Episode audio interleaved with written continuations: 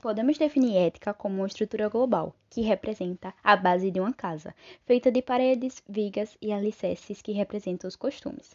Assim, se esses costumes se perderem, a estrutura enfraquece e a casa é destruída. Em uma visão mais abrangente e contemporânea, podemos definir ética como um conjunto de valores e princípios que orientam o comportamento do indivíduo dentro da sociedade. A ética está relacionada ao caráter, uma conduta genuinamente humana e enraizada, que vem de dentro para fora. Embora a ética e moral sejam usadas muitas vezes de maneira similar, ambas possuem significados distintos. A moral é regida por leis, regras, padrões e normas, que são adquiridas por meio da educação, do âmbito social, familiar e cultural, ou seja, mais algo que vem de fora para dentro. No entanto, ética e moral caminham juntas, uma vez que a moral se submete a um valor ético. Desta forma, uma ética individual, quando é enraizada na sociedade, passa a ser um valor social que é instituído como uma lei moral. A consequência de um comportamento antiético afronta os valores, caráter e o princípio de uma pessoa, enquanto a quebra de um valor moral é punida e justificada de acordo com a lei que rege o meio.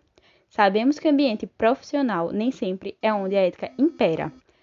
As diferenças étnicas e a ambição desenfreada de algumas pessoas, entre outras razões, podem mexer muito com as relações laborais, com a rotina de trabalho, quando as equipes são compostas por profissionais de diferentes culturas, perfis ou gerações. O problema pode ser potencializado. Exatamente por isso que a ética profissional se faz cada vez mais necessária, não que tenha deixado de ser importante em algum momento. Por mais que sonhamos em separar nossa vida particular do aspecto profissional, é preciso lembrar que somos pessoas e não robôs. Ou seja, também levamos nossos valores culturais e morais para dentro do ambiente de trabalho. Então, sendo assim, imagine cada uma das pessoas que compõem uma empresa levando suas crenças pessoais para o ambiente de trabalho Algumas atitudes podem ser premissas básicas, herdadas pela sociedade em que vivemos, mas sem um alinhamento prévio, como é possível censurar a atitude sexista de um profissional com base na sua cultura entre a relação de mulheres e homens? Da mesma forma que o profissional deve estar ciente das normas éticas internas da empresa para a qual trabalha, as organizações precisam ter sensibilidade e postura ética com seus funcionários.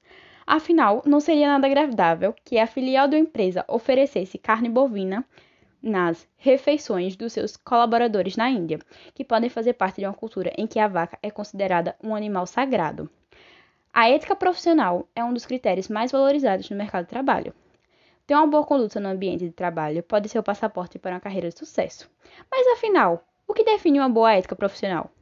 E qual é a sua importância? A vida em sociedade que preza e respeita o bem-estar do outro requer alguns comportamentos que estão associados, associados à conduta, ética de cada indivíduo. A ética profissional é composta pelos padrões e valores da sociedade e do ambiente de trabalho que a pessoa convive. No meio corporativo, a ética profissional traz maior produtividade e integração dos colaboradores. E para o profissional, ela agrega credibilidade, confiança e respeito ao trabalho.